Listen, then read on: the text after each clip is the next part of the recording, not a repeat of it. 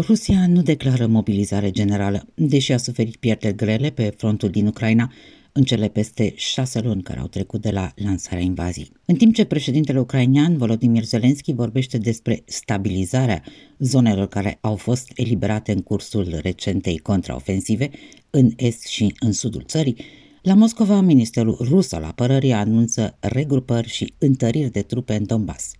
De unde vin noile trupe și despre câți soldați ar putea fi vorba? Reporterii Europei Libere din Kyrgyzstan și Tajikistan au aflat că sute de militari de la bazele ruse din cele două țări central-asiatice au fost trimiși pe front în Ucraina. Mai mulți locuitori din orașul Kant din nordul Cârgăstanului au declarat reporterilor Europei Libere că sute de militari de la baza aeriană rusă din oraș au fost trimiși să lupte în război în Ucraina. Potrivit unor martori oculari, circa 300 de soldați din regiunea rusă Tuva fuseseră dislocați la baza aeriană Kant la sfârșitul lui 2021, cu doar câteva luni înainte de invazia neprovocată a Rusiei în Ucraina pe 24 februarie. Dar nu i-am văzut aici de când a început războiul din Ucraina, a declarat Europei Liber un bărbat care locuiește în apropierea bazei, la aproximativ 20 de kilometri est de capitala Bishkek. Unul dintre recruții din Tuva mi-a spus odată că ar putea să fie trimis în război, a adăugat bărbatul. Din motive de securitate, reporterii Europei Libere în Kyrgyzstan nu dezvăluie numele persoanelor cu care au stat de vorbă. Un scenariu similar se repetă în Tajikistan. Mai multe surse au declarat reporterilor Europei Libere că aproximativ 1500 de militari au fost trimiși de la o mare bază militară rusă pe front în Ucraina. Este vorba de cea mai mare bază militară pe care Rusia o are în afara granițelor. Încă aproximativ 600 de soldați ar urma să plece pe frontul din Ucraina de la alte facilități militare rusești situate în capitala tagică Dushanbe și în orașul sudic Bokhtar, au spus acelea surse.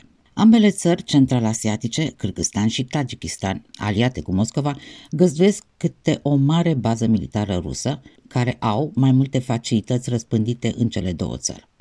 Se relatează că în Tajikistan ar fi staționați aproape 7000 de militari ruși, în Kyrgyzstan numai 500, dar cifrele nu pot fi confirmate din surse oficiale.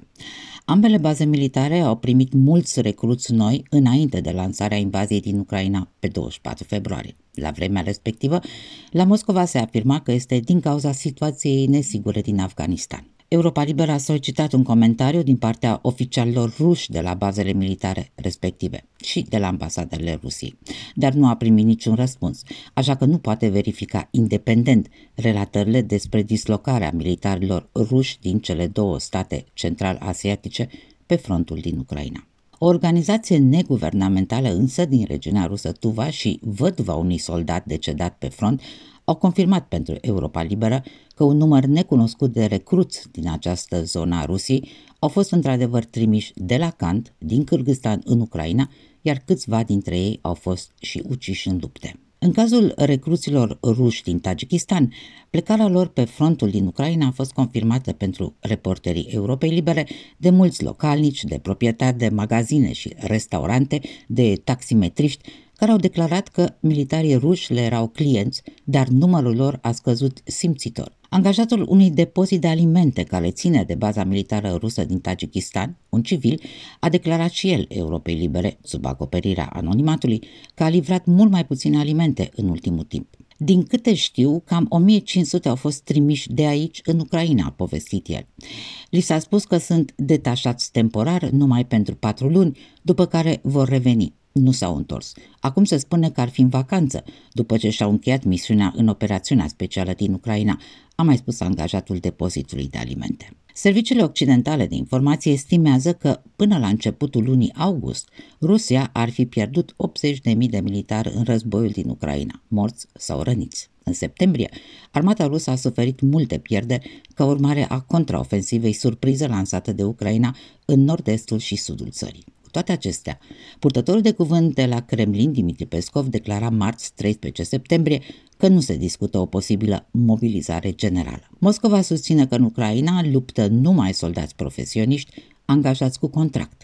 Însă au apărut în timp relatări despre mercenari care ar lupta alături de armata rusă și despre recrutări făcute în închisori. Pe de altă parte, mulți recruți au declarat că s-au angajat în armată fără să știe că vor fi trimiși vreodată pe front în Ucraina.